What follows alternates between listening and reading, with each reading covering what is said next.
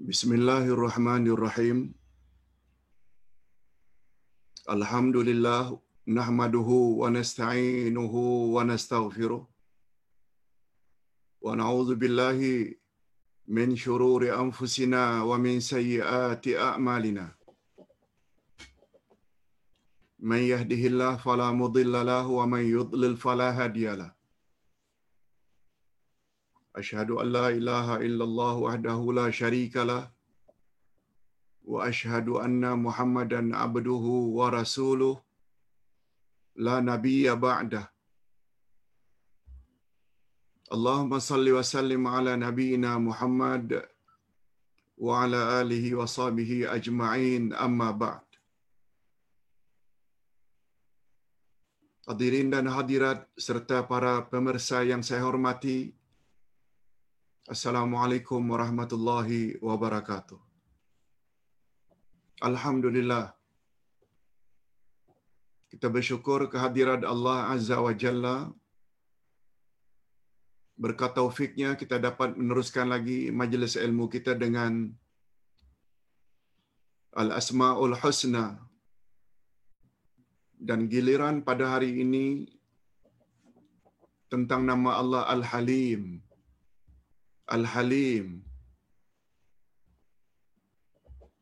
Bukan Al-Hilmi. Al-Hilmu itu sifat. Nama zat yang mempunyai sifat Al-Hilm iaitu Al-Halim. Okey. Pertama-tama bila membahas bab nama-nama Allah atau sifat-sifat Allah, kita mesti merujuk kepada firman Allah atau hadis Nabi yang sahih. Sebab nama-nama Allah adalah tauqifiyah. Terhenti sebagaimana yang Allah sebut, sebagaimana yang Rasul sebut. Dengan kata lain, nama Allah tak boleh direka-reka. Tidak boleh direkayasa. Tidak boleh dicipta baru nama Allah. Nama Allah hanya dari dua sumber saja, Quran dan Sunnah Nabi. Nah dalam hal ini, kita bawa kedua-duanya, satu ayat Quran dan satu lagi hadis Nabi sallallahu alaihi wasallam. Yang pertama firman Allah tentang adanya nama Allah Al-Halim. Allah berfirman, A'udzu billahi minasyaitonir rajim. Wa'lamu anna Allah ya'lamu ma fi anfusikum fahdharuh. Wa'lamu anna Allah ghafurun halim. Terjemahannya. Dan ketahuilah bahwasanya Allah mengetahui apa yang ada dalam hatimu. Maka takutlah kepadanya. Maka takutlah kepada Allah. Dan ketahuilah bahawa Allah Maha Pengampun, Ghafur, lagi Maha Penyantun, Halim. Halim diartikan dengan penyantun. Apa makna penyantun? Nanti kita akan bahas maknanya.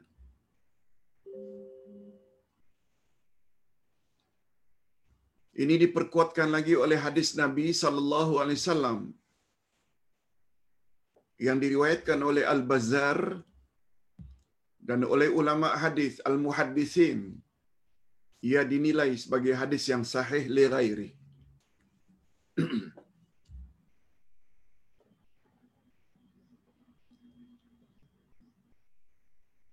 Inna Allah yuhibbul ghaniyal halim. Al-muta'affif. Wa yubghidul bazi al-fajir. As-sa'il. Al-mulih. Artinya, Sesungguhnya Allah mencintai orang yang kaya. Maksudnya kaya hatinya.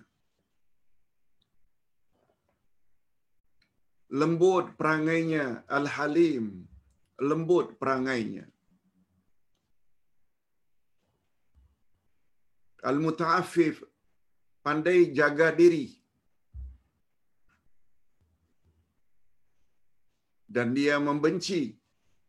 Wa yubghidu. Dia membenci sebaliknya. Al-bazi orang yang keji perkataannya. Kasar kesat. Al-fajir orang yang jahat perilakunya.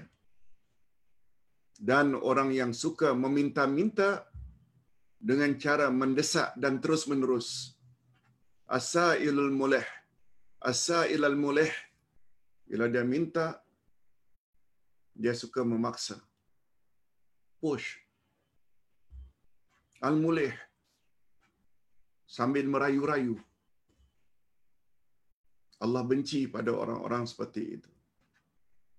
Hadis riwayat Al-Bazzar menurut Syekh Nasaruddin Al-Albani hadis ini sahih li ghairihi.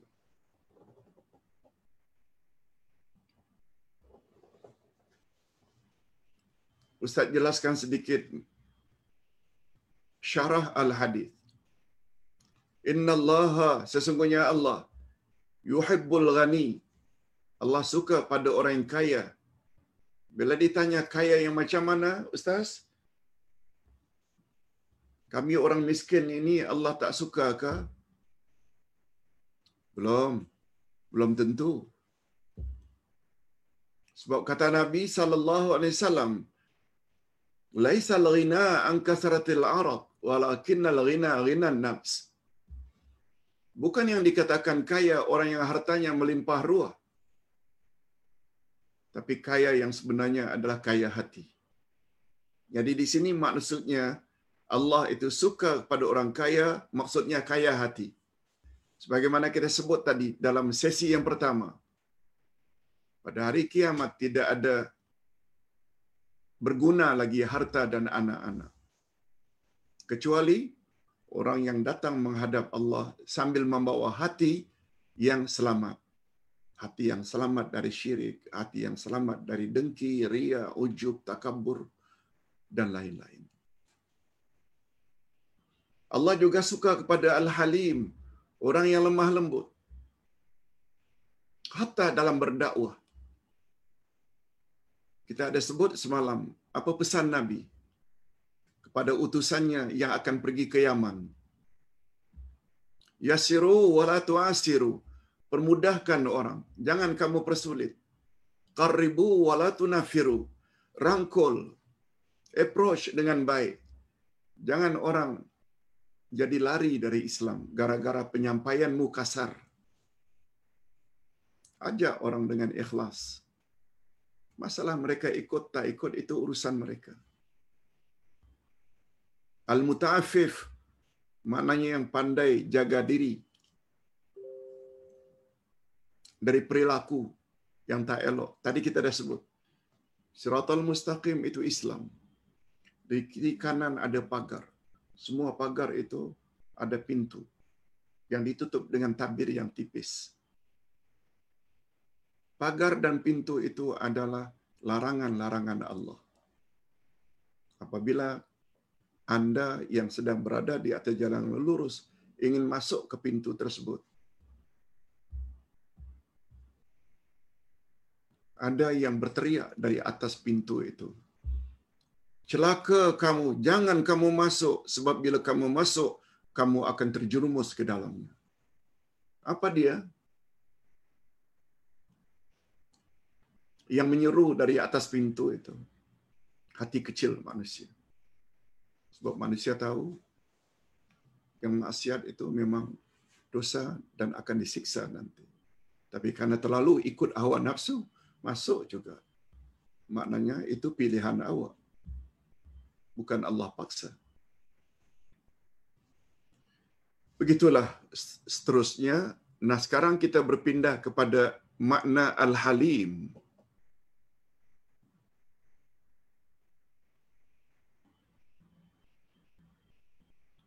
Ya, kita dalam nota ini ada sampai enam muka surat. Ustaz akan jelaskan dengan serba ringkas tapi mudah-mudahan boleh difahami. Apa dia? Yang kedua, makna Al-Halim. Kita tidak cukup sekedar tahu Al-Halim itu nama Allah, tapi kita juga mesti tahu apa makna Al-Halim. Sebab dengan mengetahui makna, baru kita dapat meletakkan diri kita di hadapan Al-Halim. Ingat, Al-Halim adalah sifat Allah. Setiap sifat Allah adalah baik dan terpuji. Oleh sebab itu, kita juga perlu mempunyai sifat yang sama. Al-Hilmi, penyantun. Apa makna penyantun?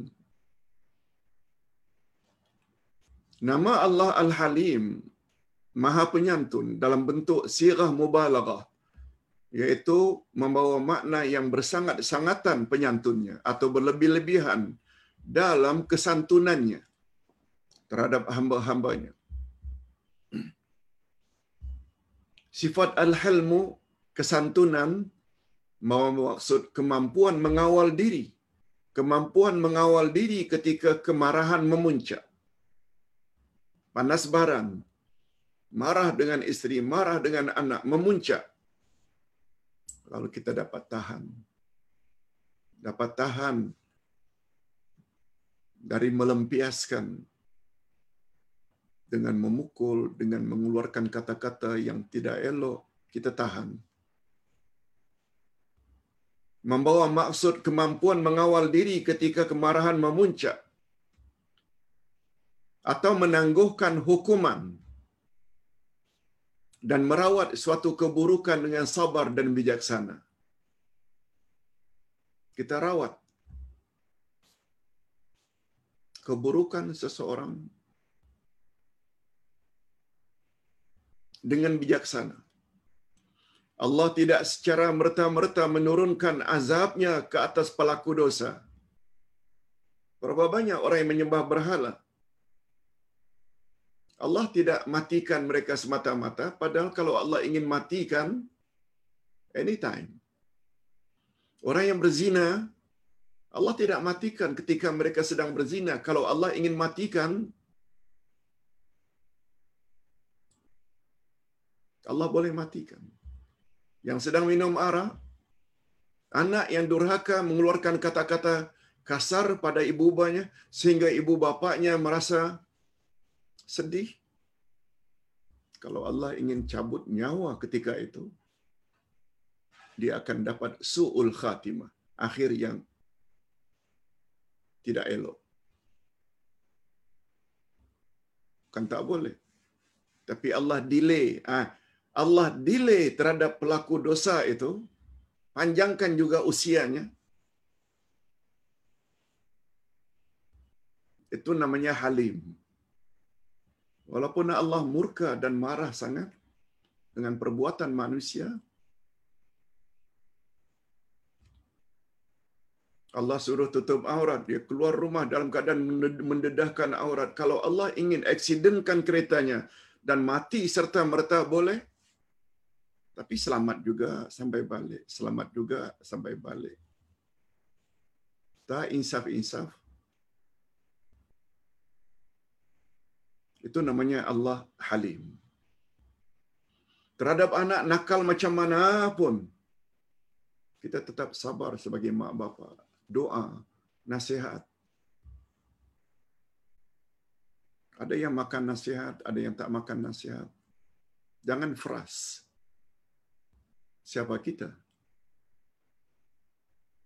Nabi Nuh juga tidak berhasil menjadikan anaknya saleh semuanya. Khasnya yang bernama Kanaan. Nabi Nuh juga tak berhasil membuat istrinya jadi wanita istri salihah. Nabi Lut juga tidak mampu Sebab itu buka hati taufik itu kerja Allah. Nabi Ibrahim tidak mampu untuk memberi hidayah kepada bapaknya Azar. Malah pembuat memahat patung untuk sembahan umat. Nabi Muhammad juga tidak mampu untuk memberi hidayah pada dua angkelnya, Abu Lahab dan Abu Talib. Namun demikian beliau tetap berusaha. Allah Subhanahu Wa Taala memaafkan kekhilafan-kekhilafan hamba-Nya. Allah maafkan kesalahan-kesalahan hamba-Nya dan mengampuni dosa-dosa mereka. Allah Subhanahu Wa Taala berlemah lembut terhadap hamba-Nya yang taat. Allah berlemah lembut terhadap hamba-hambanya yang taat. Mudah-mudahan kita termasuk golongan ini.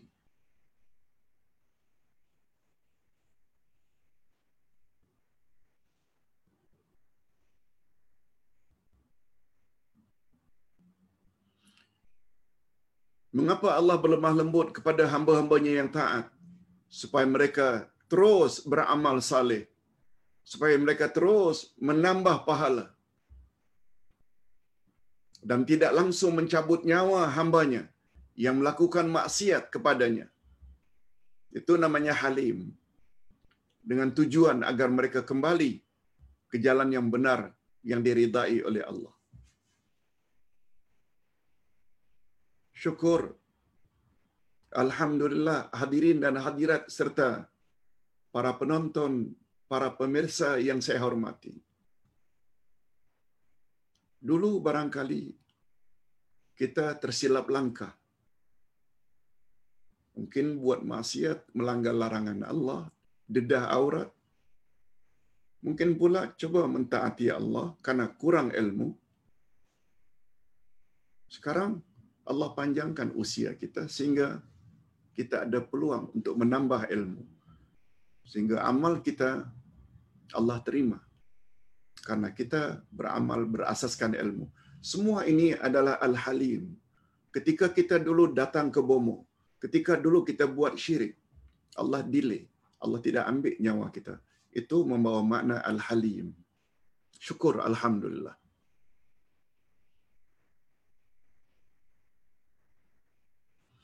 Apabila balasan amal buruk itu disegerakan apabila balasan amal buruk itu disegerakan ketika kejahatan itu dilakukan saya tidak akan ada seorang pun yang selamat dari azab Allah yang pedih. Sebab prinsipnya semua anak cucu Adam pernah buat salah. Kullu bani Adam khata' wa kharul khata'in at-tawwabun. Setiap anak cucu Adam pernah buat salah, pernah buat dosa.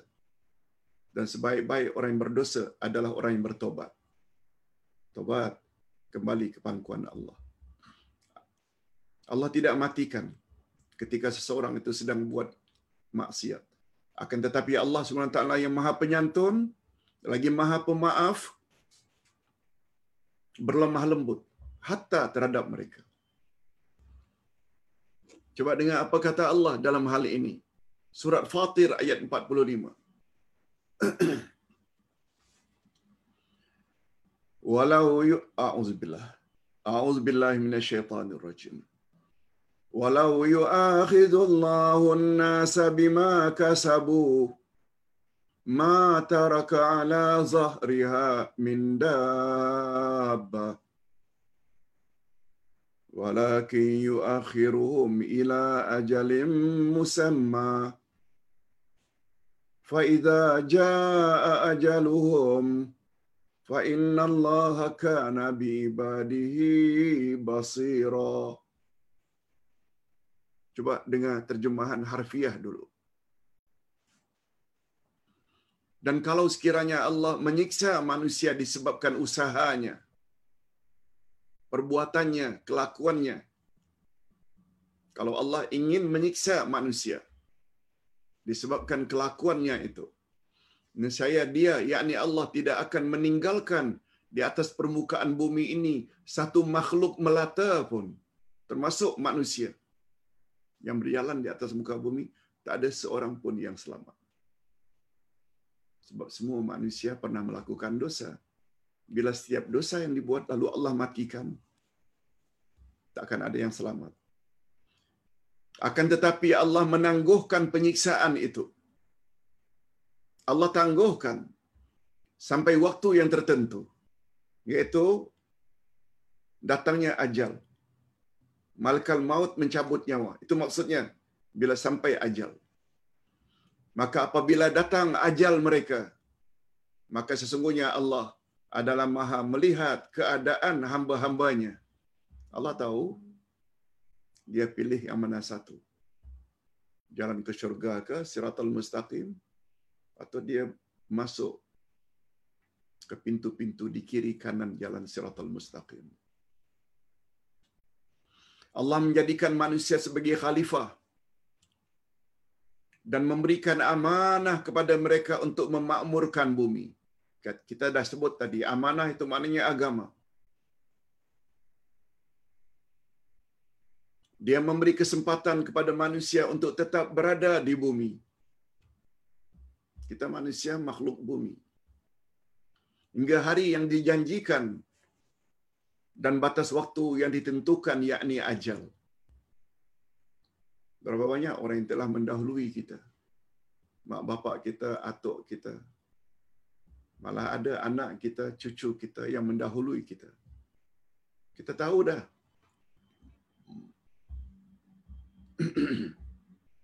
Sebabnya Nabi galakkan bila kita pergi ke kuburan beri salam.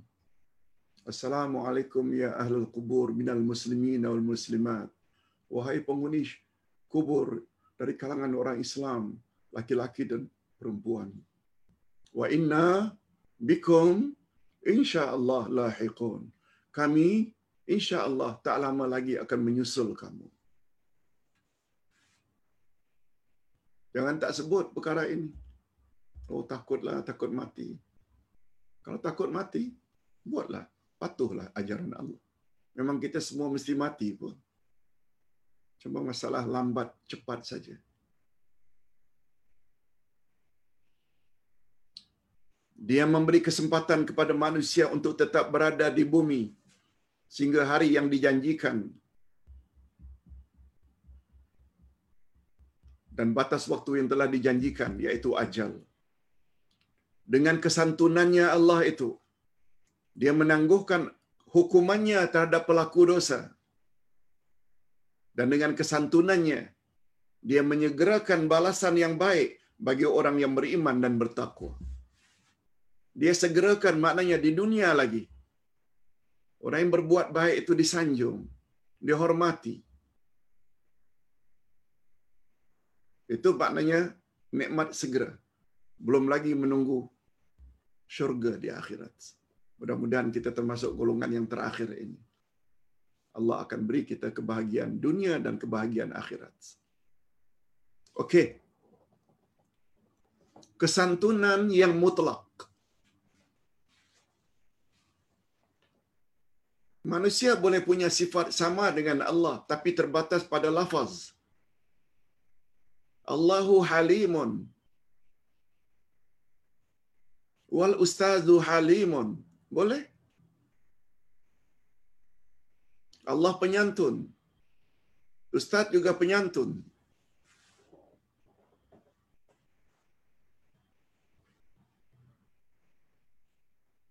Di antara penyantunnya para ustaz. Mudah-mudahan kita termasuk ke dalam golongan ini. Orang tanya macam mana pun dia tidak lekas marah. Dia cuba jawab semampu yang boleh. Kalau tak mampu jawab, katakan saja. Saya minta tangguh ya untuk saya cari jawabannya. Ini sebagaimana firman Allah dalam surat Ad-Duha. Wa ammassa ila fala tanhar. Terhadap orang yang meminta-minta jangan kamu hardi. Dia bukan terbatas saja ayat itu untuk pengemis yang minta sesuatu ketuk pintu, tekan lonceng rumah, minta, lalu dihardik, jangan. Tapi dalam bahasa Arab, wa amma sa'ila, sa'il maknanya, orang yang bertanya. Sa'ala yas'alu su'alan, orang yang menyoal. To us. Ada orang yang as pada kita roti, ada yang as pada kita duit, ada orang yang as to us, iaitu meminta pada kita, menyoal, menyoal, meminta maknanya. Menyampaikan hasratnya. Kadang-kadang dia minta itu dalam bentuk material, roti, nasi, duit.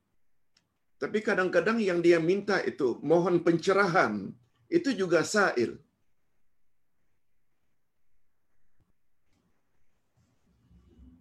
Itu sebabnya Nabi Muhammad sallallahu alaihi wasallam bersabda, "Inna su'ala nisful ilmi." Sesungguhnya menyoal itu, bertanya itu setengah dari ilmu. Apalagi ayat Quran menyebut fasalu ahla dzikr in kuntum la ta'lamun. Tanyalah kepada orang yang tahu jika kamu tidak tahu. Jadi jangan batasi wa ammasa ila falatanhar. Terhadap orang yang wa ammasa ila falatanhar.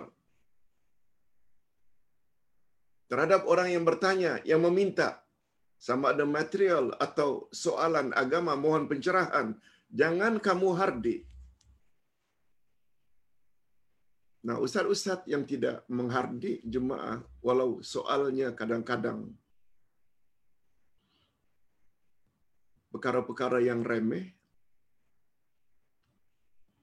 itu menunjukkan ustaz tersebut ada sifat halim. Jadi halim cuma halim yang ada di sisi Allah itu mutlak. Sebab halimnya manusia ini, walau alim macam mana, kadang-kadang sampai ke peringkat marah juga. Bosan juga dengan soalan-soalan yang tidak baik. Kadang-kadang give up juga. Itu maknanya halim yang ada pada insan tidak mutlak. Tidak sempurna semuanya. Tapi Allah mutlak. Mutlak maknanya absolut hebat belaka, cantik belaka, sempurna belaka. Okey, rinciannya seperti ini. Sifat santunan pada sisi Allah Al-Halim mencakupi segala sudut. Pertama, kesantunan Allah bersifat menyeluruh dan tiada batasannya. Dia maha penyantun kepada hamba-hambanya yang kufur, fasik, bergelumang maksiat pun dia santuni dia menangguhkan siksaan atau azabnya yang segera kepada pelaku kezaliman dan golongan yang melampaui batas. Berapa banyak di atas muka bumi. Makin zalim, makin dipanjangkan usianya. Itu sebabnya bila kita sudah lanjut usia, biar tahu diri sedikitlah.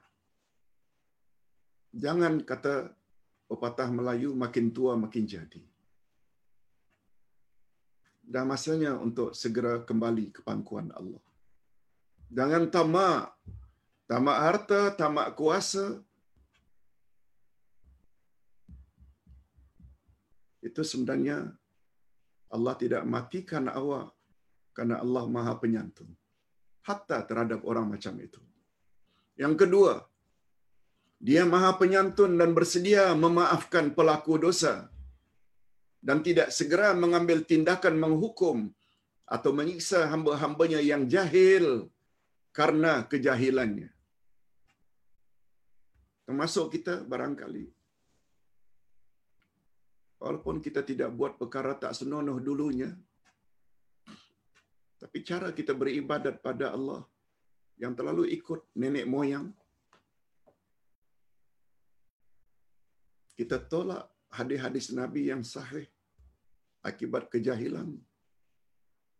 Lalu kita pertemukan, Allah pertemukan dengan majlis-majlis ilmu seperti ini. Sehingga membuat kita merubah sebelum dipanggil oleh Allah. Ini semua ada kaitannya dengan sifat al-hilmu yang maha halim.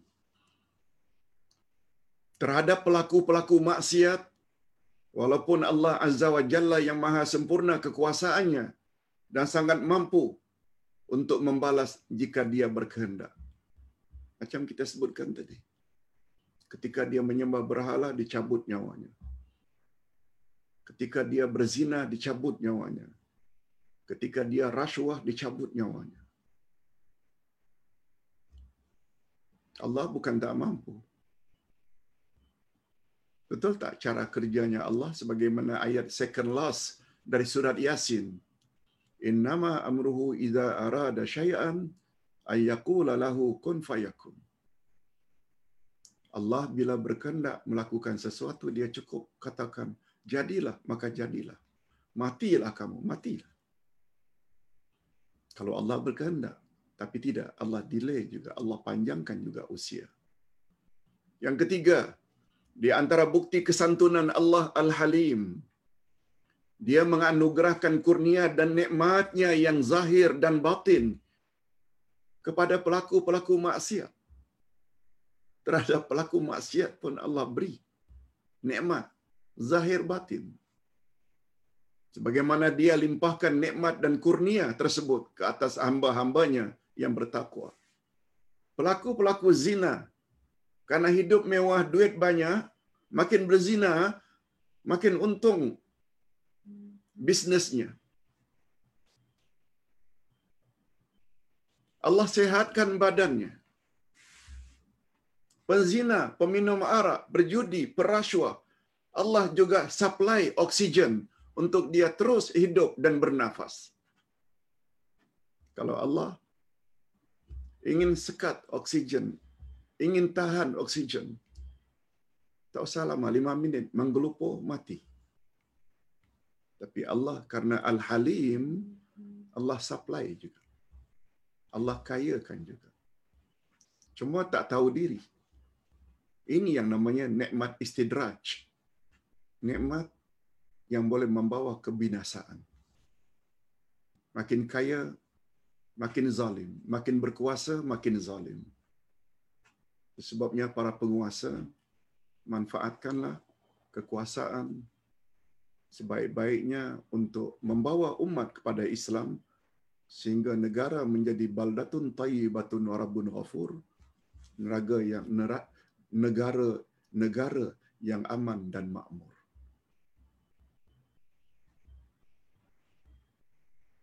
Hadirin dan hadirat rahimakumullah.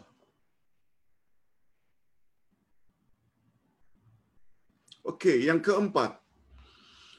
Kesantunannya Allah yang nampak jelas dengan memanjangkan umur hamba-hambanya yang taat dan patuh kepadanya agar semakin banyak pertambahan ganjaran pahala sebagai bekal di akhirat nanti. Allahumma ja'alna minhum. Ya Allah, masukkanlah kami ke dalam golongan ini. Sebaliknya jika sebaliknya dia sengaja menangguhkan siksaan dan azab ke atas pelaku-pelaku dosa, semoga mereka kembali ke jalan yang benar dan selamat. Itu sebenarnya tujuan Allah panjangkan pelaku-pelaku dosa umur mereka supaya mereka segera taubat. Yang kelima, jika bukan karena kesantunannya Allah yang luas terhadap pelaku jenayah dan ampunannya terhadap pelaku maksiat, niscaya langit dan bumi tidak akan berada dalam kondisi yang tenang dan seimbang.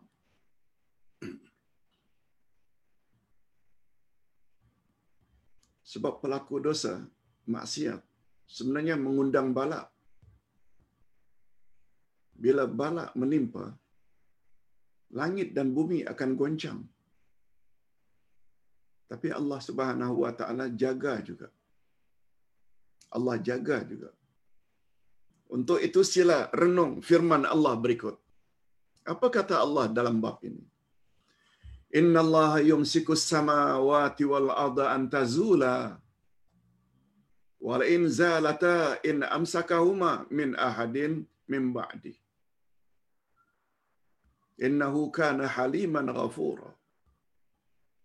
Sesungguhnya Allah menahan langit dan bumi supaya jangan lenyap. Allah jaga. Dan bagi Allah menjaga langit dan bumi tidak payah. Sebagaimana dalam ayatul kursi, wala ya'uduhu hifzuhuma. Tidak berat bagi Allah untuk memelihara langit dan bumi. Walaupun manusia di bumi banyak melakukan maksiat. Dan sungguh jika keduanya dan sungguh jika keduanya akan lenyap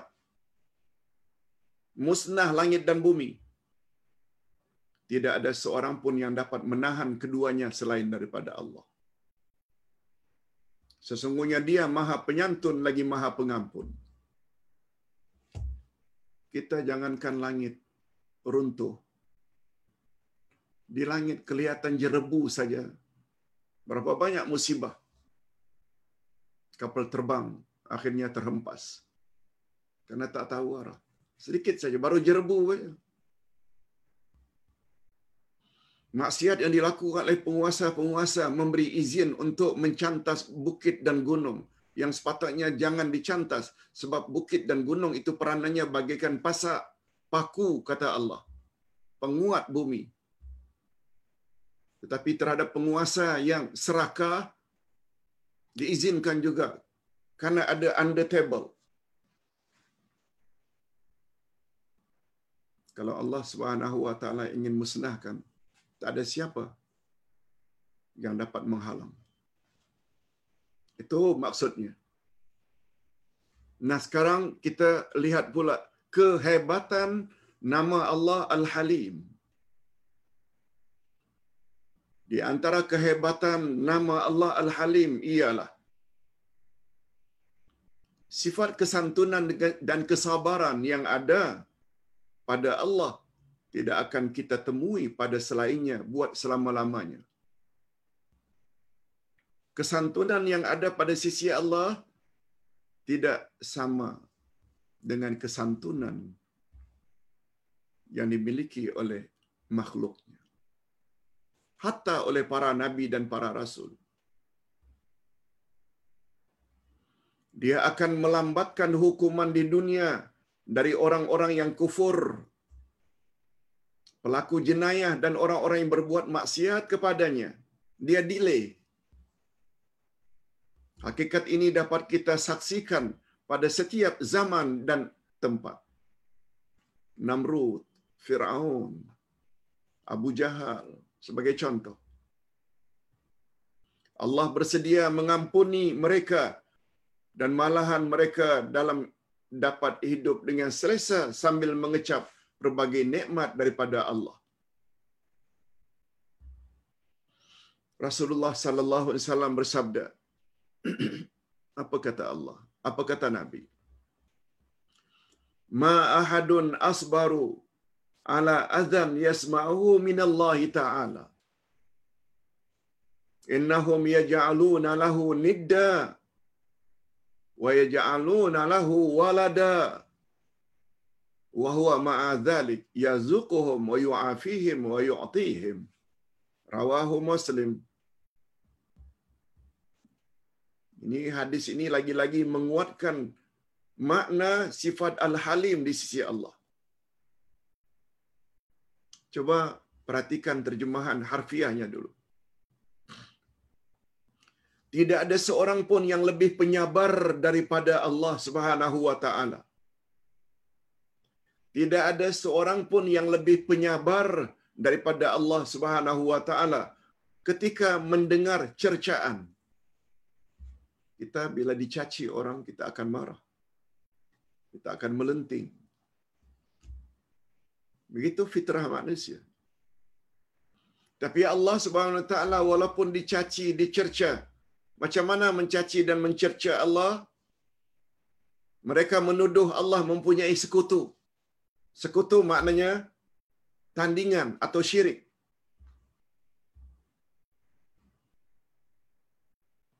Mereka menuduh Allah punya anak. Kata orang Arab jahiliyah, malaikat itu anak perempuan, anak perempuan Allah. Kata Yahudi, Uzair itu anak Allah. Kata Nasrani Kristian, Isa putra Maryam itu anak Allah. Walaupun Allah dicaci, kononnya ada sekutu, kononnya ada anak. Namun demikian, dia yakni Allah tetap sahaja melimpahkan rezeki kepada mereka. Tetap saja memberi mereka kesehatan. Tetap saja memberi mereka kurnia lainnya kepada mereka. Mereka menyembah berhala. Tapi mereka jadi orang kaya, banyak harta. Badan mereka sehat. Dan lain-lain. Itu contohnya. Dari sudut itu, Allah Subhanahu wa taala disebut Maha Penyantun, Al-Halim. Itu sebabnya manusia ada nama yang dipanggil dengan Abdul Halim. Hamba daripada yang Maha Penyantun. Nah, sekarang kita sampai pembahasan kepada jika nama Allah Al-Halim disebut bergandingan dengan nama-namanya yang lain. Contoh yang pertama, Al-Halim, Maha Penyantun, disebut bersama Asyakur, yang Maha Mensyukuri. Contohnya, firman Allah. In tuqridullaha qardan hasana yudha'ifhu lakum wa yaghfir lakum wallahu syakurun halim. Jika kamu meminjam kepada Allah, jika kamu meminjamkan sesuatu kepada Allah dengan pinjaman yang baik, niscaya Allah melipat gandakan balasannya kepadamu dan mengampuni dosa kamu. Dan Allah Maha Pembalas jasa lagi Maha Penyantun. Pengajaran atau dengan kata lain tafsiran ayat. Alangkah mulia dan agungnya Allah. Dia mencipta manusia, kemudian melimpahkan rezeki kepadanya. Jadi Allah bukan hanya mencipta kita yang kita panggil dengan nikmatul imdad, maaf, nikmatul ijad, nikmat mengadakan kita dari tiada menjadi ada. Allah juga limpahkan kepada kita nikmatul imdad, yaitu Allah supply segala keperluan kita untuk survival, untuk terus hidup. Makan, minum, pakaian, oksigen. Nikmatul imdad.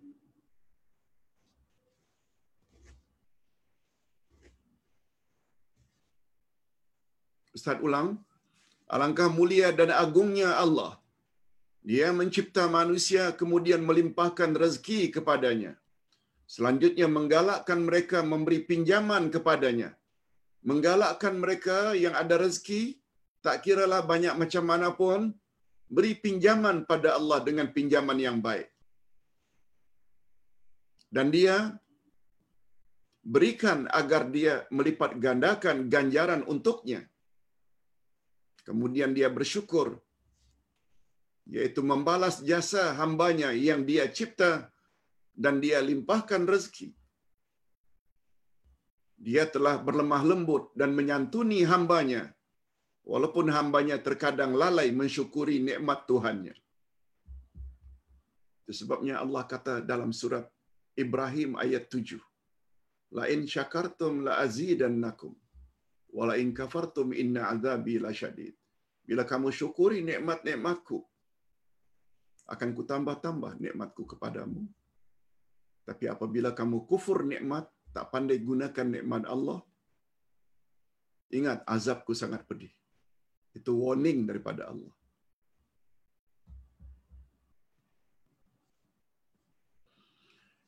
Gandingan yang kedua yaitu Al-Halim Maha Penyantun dengan Al-Ghani Maha Kaya. Ini berdasarkan firman Allah. Qaulun ma'rufun wa maghfiratun khairun min sadaqatin yatabu'a hadza. Wallahu ghaniyun halim.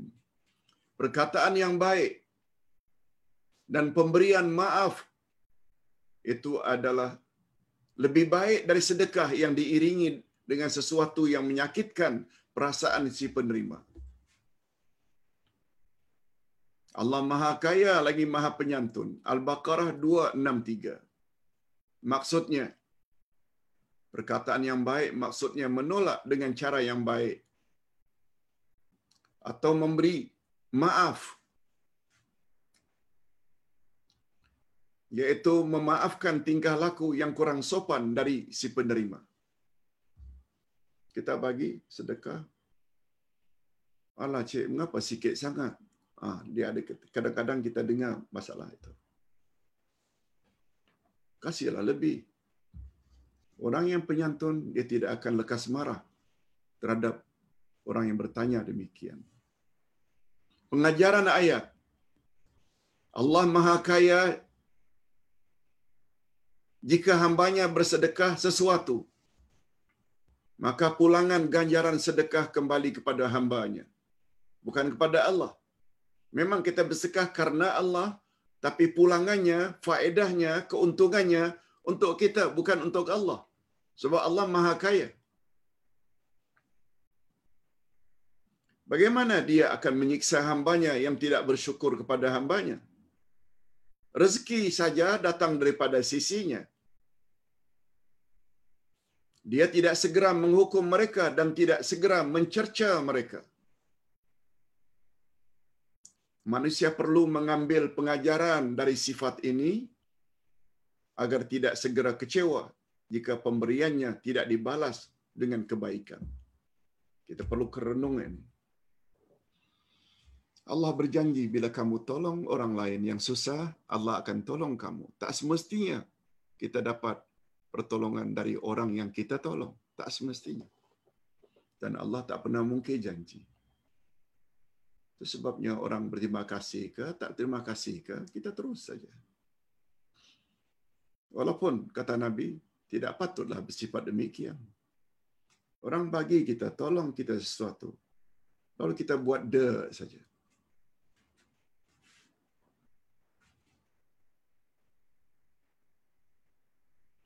Paling kurang seperti pencerahan seperti ini. Terima kasih Ustaz, kami doakan mudah-mudahan sehat selalu dan panjang umur untuk boleh terus membimbing kami. Paling kurang itu pun dah cukup dah. Kata Nabi, hatta orang tidak berterima kasih pun tak mengapa. Sebab bantuan daripada Allah akan datang juga kepadamu. Sesuai dengan hadis sahih riwayat Imam Muslim. Wallahu fi aunil abdi maka al abdu fi auni akhi. Allah tetap akan menolong kamu. Ustaz ulang siapa yang menolongkan orang yang susah Allah pasti akan menolong kamu. Macam mana cara Allah menolong? Terserah Allah. Tapi setuju tak kalau ustaz katakan Allah tak pernah mungkin janji innallaha la yukhliful mi'ad Cuma Nabi ada sebut. Orang yang tidak bersyukur kepada sesama manusia, dia dikategori, diklasifikasi, sama tidak bersyukur dengan Allah. Hadisnya, hadis sahih, Man lam yashkurin nas, lam yashkurillah. Siapa yang tidak pandai bersyukur kepada sesama manusia, itu bermakna dia tidak bersyukur pada Allah. Itu sebabnya, Mengapa Allah kata, Rasul kata, Reda Allah padamu sangat tergantung pada reda ibu bapakmu padamu. Murka Allah padamu juga sangat tergantung sampai di mana murka ibu bapakmu padamu. Betul tak seminta selalu mak bapak sangat banyak jasanya? Kita pula meninggi suara, menengking, tidak berterima kasih. Tidak terima kasih pada mak bapak sama tidak terima kasih pada Allah. Itu sebabnya Rasul kaitkan reda Allah padamu sangat tergantung pada reda ibu bapakmu padamu. Demikian sebaliknya.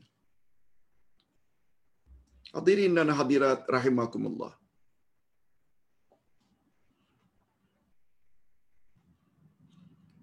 Kerana merasa diri agung dan besar sehingga hilang sifat santun. Nah ini. Hati-hati para pembesar dan orang kaya. Karena merasa diri pakai kereta besar, duduk di rumah besar, ada tingkat peringkat yang tinggi, status yang tinggi, lalu bangga. Siapa kamu berbanding dengan Allah Azza wa Jalla? Mereka terpedaya dengan kebesaran yang sementara yang mereka miliki sehingga hilang dari mereka sifat santunan. Di sinilah terserlah betapa sempurna santunan Allah Azza wa Jalla. Oh, kita ada buat dua lagi gandingan. Gandingan antara Al-Halimu Maha Penyantun dengan Al-Ghafur Maha Pengampun. Allah Subhanahu wa taala berfirman, "Inna Allah yumsiku as-samawati wal arda an tazula wa la in zalata in amsakahuma min ahadin min ba'di innahu kana haliman ghafura." Ayat ini telah kita jelaskan di atas tadi. Tapi tak apa, Ustaz ulang balik. Sesungguhnya Allah menahan langit dan bumi supaya jangan lenyap, jangan jatuh. Dan sungguh jika keduanya akan lenyap, tidak ada seorang pun yang dapat menahan keduanya selain daripada Allah. Sesungguhnya dia, yakni Allah adalah maha penyantun lagi maha pengampun. Pengajaran. Allah subhanahu wa ta'ala melihat hamba-hambanya yang kufur. Allah lihat. Mereka yang berbuat maksiat kepadanya. Namun dia menyantuni mereka dan tidak menyegerakan hukuman ke atas atau siksaan ke atas mereka. Malah ditutupnya keburukan mereka. Semoga mereka memohon ampunan dan bertobat kepadanya. Berapa banyak penzina yang orang tak tahu dia penzina. Sebab dia salat juga. Berapa banyak orang yang tak tahu, orang yang telah haji dan umrah berkali-kali itu rupanya dari duit rasuah. Tapi Allah tutup. Karena tidak tertangkap lagi. Itu maknanya Allah maha penyantun. Dan dari sudut lain pula dia maha pengampun ke atas hamba-hambanya yang bertobat. Dan dia maha penyantun ke atas hamba-hambanya yang tidak bertobat. Tobat ke, tak tobat ke, Allah maha penyantun. Kalau bertobat lagi lah, Allah tarhib, welcome kata Allah. Sampai Nabi ada sebut. Allah Subhanahu Wa Taala senantiasa membuka pintu tobat pada waktu malam terhadap dosa-dosa yang hamba-hamba buat pada waktu siang. Dan Allah senantiasa membuka pintu tobat kepada hamba-hambanya yang melakukan maksiat pada waktu siang terhadap maksiat yang mereka lakukan pada waktu malam. Maknanya 24 jam ini terbuka senantiasa. Hanya pintu tobat ditutup bila dah nazak dah. Bila sakaratul maut.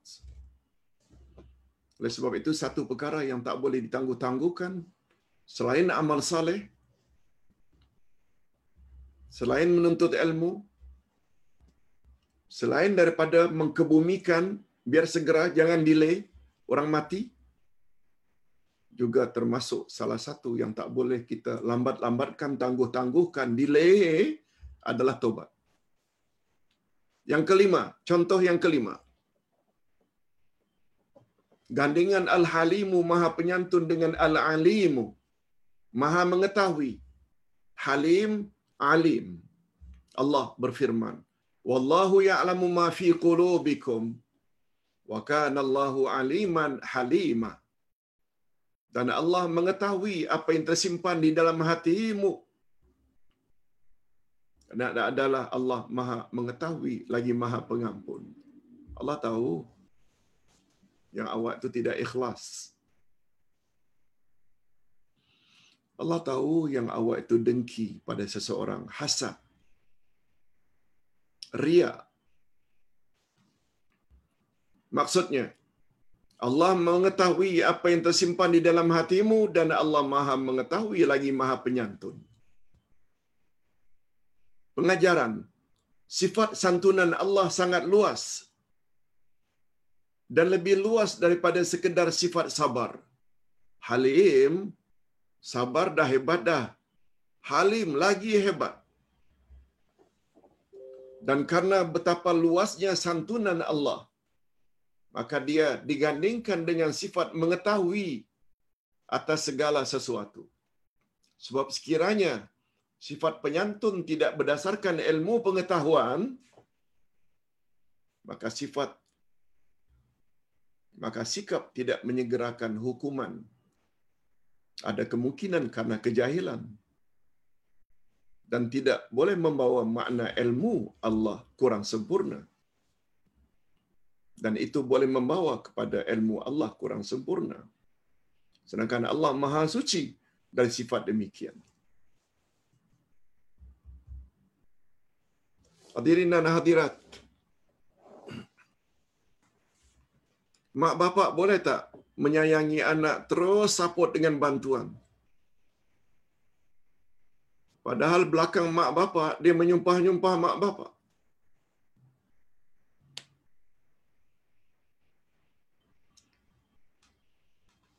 Ada tak para penguasa? Tak usah penguasa lah. Orang biasa saja. Yang kita respect dan hormat dia. Ulang alik surau masjid. Tapi dia sebenarnya perasuah. Sebenarnya dia penzina. Sebenarnya dia itu peminum arak. Sebenarnya dia itu penjudi. Cuma kita jahil. Jahil maknanya tak tahu. Oleh sebab itu, terus saja kita respect dan hormat dia. Boleh terjadi tak itu pada manusia? Boleh. Sebab manusia tak tahu apa yang orang itu lakukan ketika berjauhan dengannya. Tapi Allah tidak. Allah tahu betul itu penzina. Allah tahu betul itu penyembah berhala. Lalu Allah tahu betul siapa yang riak, syirik dan lain-lain. Namun Allah tetap santuni mereka. Kalau Allah nak siksa, boleh. Anytime. Di situ maksudnya ayat ini. Dalam keadaan dia tahu segala-galanya. Dia benarkan manusia terus hidup dengan selesa di dunia ini. Nah, sekarang kita sampai ke bahagian yang terakhir yaitu kesan beriman kepada sifat al-hilm atau nama Allah Al-Halim. Nah sekarang satu jam kurang tiga minit kita sudah bercakap tentang Al-Halim, nama Allah dari segala angle. Dalilnya dari Quran, dalilnya dari hadis Nabi. Kehebatan nama Allah Al-Halim. Bila nama Allah Al-Halim digandingkan dengan Asyakur, Al-Ghafur, Al-Alim. Semua telah kita jelaskan. Nah sekarang, tanya pada diri masing-masing. Ada kesan tak apa yang saya dengar tadi? Dalam membina, meluruskan tindak tanduk harian saya untuk future, masa depan. Azam itu mesti ada. Sebab ingat, di antara ciri-ciri orang fasik, Allah sebutkan dalam Al-Quran, wa yaqta'una ma amarallahu bihi an yusal. Di antara ciri-ciri orang fasik yang tidak akan dapat hidayah dan petunjuk Allah, mereka yang memutuskan sesuatu yang perlu mereka hubungkan. Setengah ulama kata maksudnya menghubungkan silaturahim jangan diputuskan. Dan ulama tafsir lainnya pula mengatakan termasuk memutuskan hubungan terhadap sesuatu yang Allah suruh supaya disambung yaitu memutuskan antara ilmu dengan amal. Memutuskan antara iman dengan amal saleh. Memutuskan antara teori dengan praktikal. Kita banyak tahu tapi kita tak buat. itu termasuk ke dalam memutuskan sesuatu yang Allah suruh supaya dihubungkan. Dan bila kita ada pada kita sifat itu, bermakna kita termasuk orang fasik. Dan orang fasik Allah sebut, Allah tidak akan beri hidayah. Na'udzubillah min dhalik. Nah, kesan beriman kepada nama Allah Al-Halim, Maha Penyantun, antara lain, satu, seseorang akan memiliki sifat lemah lembut, penyabar dan tidak tergesa-gesa, terburu-buru ketika membuat keputusan atau menghukumi sesuatu. Tidak. Dia akan fikir, dia akan ajak musyawarat. Di antara dia senantiasa berfikir ulang. Dia senantiasa berfikir ulang. Nah, berfikir lagi, berfikir lagi ketika akan mengucapkan atau berbuat sesuatu. Bukan asal ucap saja. Sebabnya kata Nabi dalam hadis sahih, "Man kana yu'minu billahi wal yawmil akhir, falakul khairan aw liyasmut." Barang siapa yang benar-benar mantap imannya terhadap Allah dan hari akhirat, niscaya dia akan bercakap benar atau diam saja. Itu maksudnya sebelum bercakap, sebelum berbuat, dia fikir dulu. Dia senantiasa berfikir ulang ketika akan mengucapkan atau berbuat sesuatu dalam usahanya untuk memilih mana yang lebih layak baginya dan bagi orang lain. Mana yang lebih layak? Rasulullah sallallahu alaihi wasallam pernah berkata kepada sahabatnya yang bernama Asaj bin Abdul Qais. Apa kata Nabi? Inna fika khaslatain yuhibbuhuma Allahu al-hilmu wal anah. Rawahu Muslim. Hadis sahih riwayat Imam Muslim. Apa artinya? Wahai Ashaj bin Abdul Qais, ingat, kata Nabi. Sesungguhnya pada dirimu, sesungguhnya pada dirimu terdapat dua perangai yang sangat dicintai oleh Allah. Yaitu Al-Hilmu, penyantun atau penuh pertimbangan, tidak tergesa-gesa membuat keputusan, itu Al-Hilm, wal anah. Wal anah maknanya tidak tergesa-gesa. Fikir. Sebelum bertindak. Rupanya sifat itu sangat disukai oleh Allah Azza wa Jalla.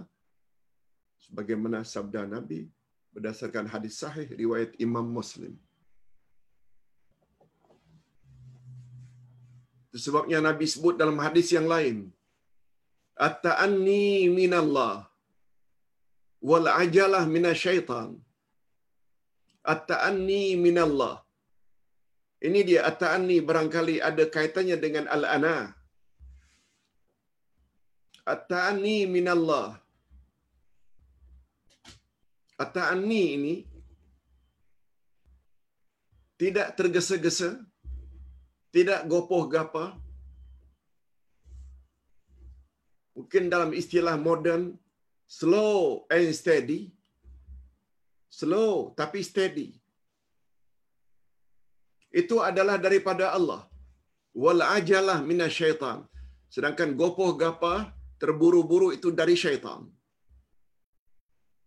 makin memperkuatkan lagi bahwa sifat penyantun ini tidak segera membalas perbuatan buruk orang kepada kita, rupanya Allah suka sifat itu. Dan tidak tergesa-gesa dalam mengambil keputusan. Yang kedua, orang yang paham dengan nama Allah Al-Halim dan ingin mencontohi sifat terpuji itu, dia akan bersikap lapang dada dan dapat menahan amarah ketika orang hasad bersikap buruk kepadanya. Sebaliknya dia akan bersegera meminta maaf ketika berbuat salah kepada saudaranya seagama. Minta maaf. Andai kata dia tersalah langkah. Ataupun segera memaafkan jika orang lain berbuat salah kepadanya. Itu juga membawa kesan sifat al-hilm yang dia miliki. Bukan saja dia segera minta maaf bila dia buat salah pada orang lain, dan dia juga segera memaafkan bila orang lain berbuat salah kepadanya, walaupun orang itu tidak minta maaf. Cantik bila kita punya sifat macam ini. Kita mohon pada Allah, mudah-mudahan Allah hiasi diri kita masing-masing dengan sifat ini. Suami terhadap istri, istri terhadap suami, ibu bapa terhadap anak-anak, dan anak-anak terhadap ibu bapa yang sudah lanjut usia. Halim. Kalau dimarahi oleh mak bapa, dapat menahan diri. Sebab di balik kemarahan itu barangkali ada hikmah.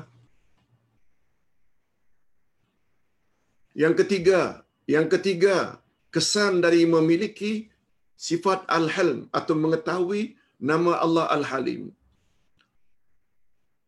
Di antara ubudiyahnya, di antara ubudiyahnya, yaitu penghambaannya, ibadatnya terhadap Allah, al-halim, dia akan menjadi orang yang penyantun dan tidak segera menghukum seseorang yang menyakitinya.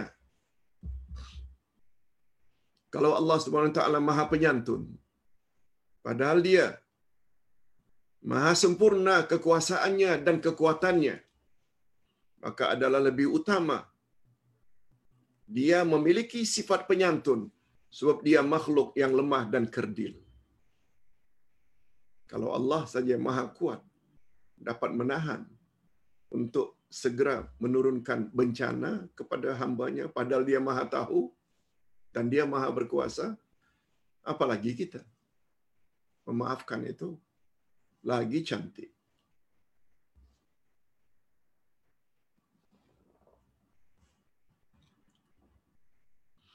Yang terakhir, yang keempat, terakhir, jika dia menyadari bahwa Allah Maha Penyantun terhadap hambanya yang berdosa dan melakukan pelbagai kemungkaran, namun dia, yakni Allah, tetap menutup keaiban hambanya, sedangkan dia tahu segala-galanya. Ditutup macam mana pun Allah tahu. Bukan main baik lagi di hadapan isteri. Tapi bila outstation atau overseas, buat perkara tak senonoh.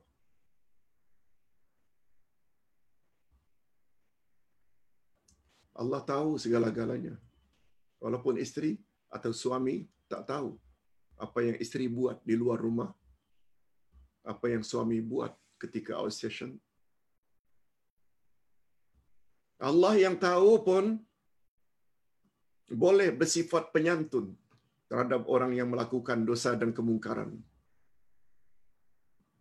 Maka dampaknya, implikasinya, maka kesannya kepada kita yang meyakini namanya Al-Halim adalah lebih utama untuk menutupkan kesalahan-kesalahan dan keaiban orang lain yang kita saksikan sendiri bukan dengan mendedahkannya atau memalukannya. Sebabnya kata Nabi sallallahu alaihi wasallam, "Man satara ala muslimin fid dunya, satarallahu lahu fid dunya wal akhirah." Atau kama qala Rasul sallallahu alaihi wasallam. Apa artinya?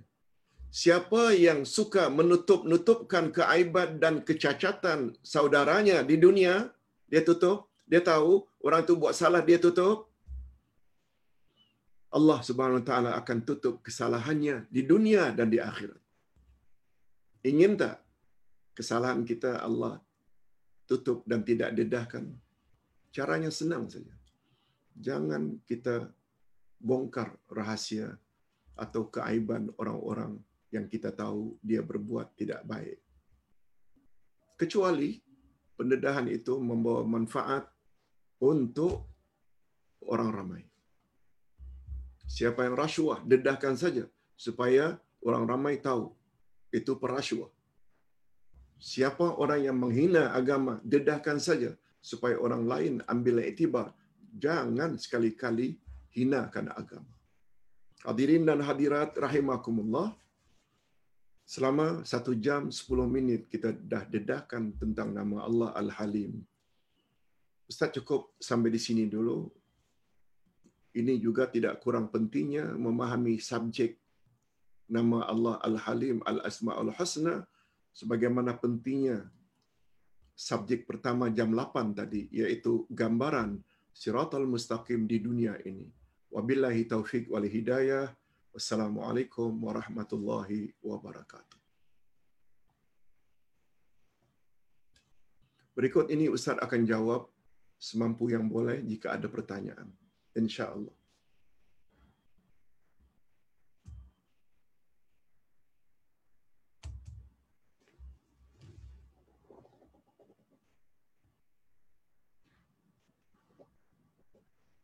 Okey.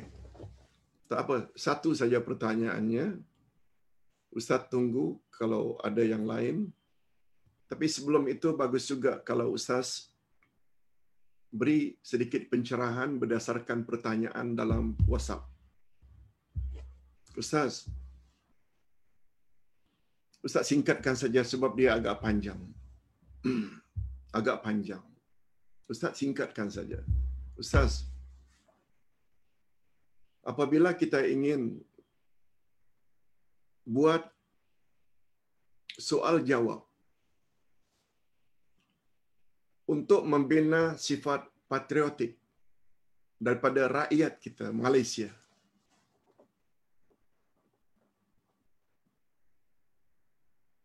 Siapa yang boleh jawab, kita akan beri mereka hadiah.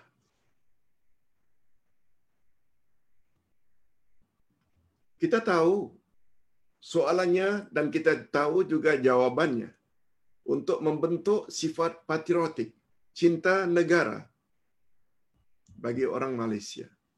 Lalu kita buat soal jawab, lalu kita janjikan siapa yang betul semua dia akan dapat hadiah. Pertanyaannya, amalan-amalan macam itu termasuk tak dalam kategori judi? Itu pertanyaannya. Ustaz jawab ringkas, dia tidak termasuk dalam bab judi. Tidak termasuk. Boleh dilakukan. Sebab konsep judi, prinsip judi, A, B, C, D, E, F, lima orang bertanding dam atau catur atau bertanding bola sepak, bertanding bola takraw, bertanding badminton. Masing-masing tim mesti serahkan 500 ringgit. Terkumpullah 5 tim 2500. Lalu ditetapkan, lalu ditetapkan Nomor satu, nomor dua, nomor tiga. Dari lima itu, nomor satu akan dapat hadiah seribu lima ratus. Dari dua ribu lima ratus, seribu lima ratus yang Johan. Yang naib Johan nomor dua dapat hanya 750. Dan nomor tiga dapat 250.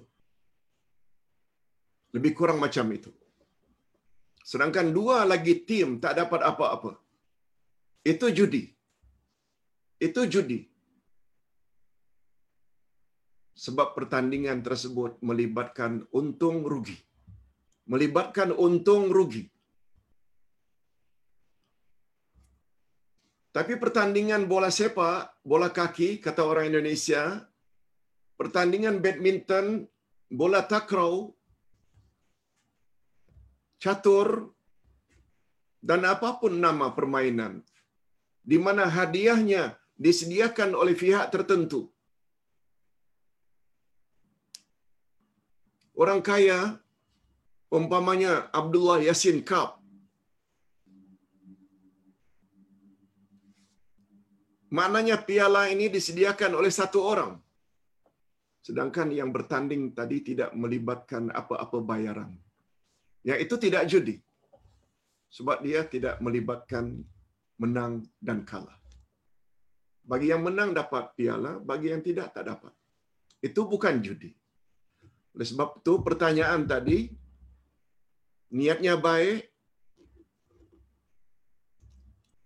khasnya anak-anak muda yang hari ini lebih cenderung kepada hiburan, kita ingin bina jiwa patriotiknya dengan buat soal jawab soal jawab. Kita yang mengadakan umpamanya seorang YB, seorang MB yang prihatin terhadap sikap dari rakyatnya yang tidak patriotik malah berani menghina raja, menghina agama, menghina bahasa. Tujuan itu baik. Yang mustahak, pihak tertentu mengadakan hadiah. Tidak jadi masalah. Wallahu a'lam. Okey, pertanyaan berikutnya. Cik Noh Ishak Donde. Soalannya Ustaz, di akhirat nanti masih ada ke Dajjal dan ujian yang akan memesongkan kita dari jalan yang benar. Yakni dari mengikuti jalan yang lurus.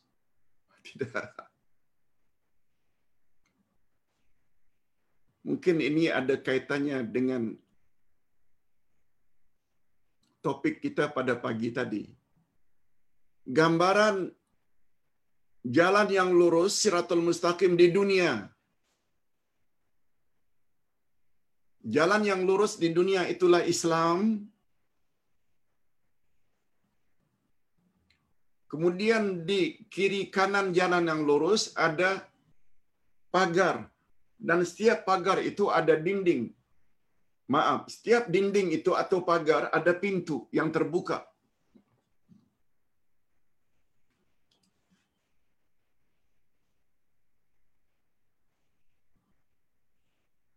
Ada yang menyeru di atas jalan yang lurus itu. Supaya masuk jalan yang lurus. Itulah dia Quran. Ada pula penyeru di atas setiap pintu di kiri kanan tadi. Setiap ada yang ingin menyeleweng masuk pintu itu, lalu penyeru di atas pintu itu kata, Waihak, celaka kamu. La talij. La tadkhul, jangan masuk. Sekiranya engkau masuk juga, kau akan celaka. Kau akan terjerumus. Penyeru di atas pintu tadi itu adalah suara hati, hati kecil manusia yang senantiasa berfikiran baik, hati. Jadi kalau ditanya apakah ada dajjal di akhirat nanti, tak ada. Nabi pernah sebut tentang dajjal. Dajjal akan muncul pada akhir zaman sebelum kiamat. Itu maknanya dajjal itu akan muncul di dunia ini. Cuma timingnya menjelang kiamat.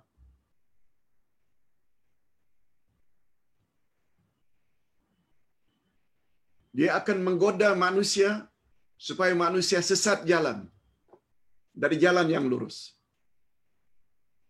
Itu sebabnya kata Nabi, siapa yang hafal 10 ayat pertama surat Al-Kahfi, Alhamdulillahilladzi anzala ala abdihil kitab. Hingga akhir. 10 ayat. Ayat yang terakhir yang ke-10, Rabbana atina min ladunka rahmah wa lana min amrina rasyada. 10 ayat ni bila hafal faham maknanya ikuti kehendaknya dalam kehidupan sehari-hari garanti orang tersebut tidak akan dapat digoda oleh dajjal akhir zaman. Pembahasannya sangat mustahak ayat itu. Itu sebabnya Ustaz sudah tulis sebenarnya tafsir surah Al-Kahfi. Lebih kurang setebal 300 muka surat. Ini hari Jumaat. Ada juga yang mengatakan siapa yang hafal 10 ayat terakhir surah Al-Kahfi. Ada juga yang mengatakan siapa yang hafal asal 10 ayat dari surah Al-Kahfi, tak kira mana ayatnya. Sangat bagus. Sekali lagi, untuk Cik Noh, Cik Non Ishak dan De, Dajjal tidak ada di akhirat. Sebab bila dah mati, tidak ada godaan lagi. Syaitan pun dah mati. Dajjal pun dah mati.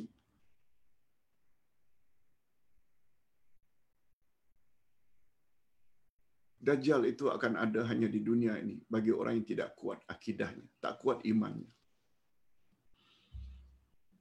Nampaknya pertanyaan pagi ini hanya satu saja, dua dengan WhatsApp tadi. Terima kasih karena tahu barangkali Jumaat dah dekat dan Ustaz pun agak letih. Mudah-mudahan apa yang kita sampaikan kedua-dua topik pagi ini jadi ingatan kita selalu. Dan semua kita akan menjadi orang yang berada di atas jalan yang lurus di dunia dan nanti mudah meniti siratul mustaqim di akhirat. Apalagi kita memang suka dengan majlis ilmu seperti ini. Sebab nabi bersabda siapa yang menuju ke majlis ilmu niscaya Allah akan permudahkan baginya jalan ke syurga. Untuk itu kita memiliki, perlu memiliki sifat al-hilmi iaitu penyantun sebagaimana yang telah dijelaskan dengan panjang lebar tadinya. Wabillahi taufik wal hidayah. Wassalamualaikum warahmatullahi wabarakatuh.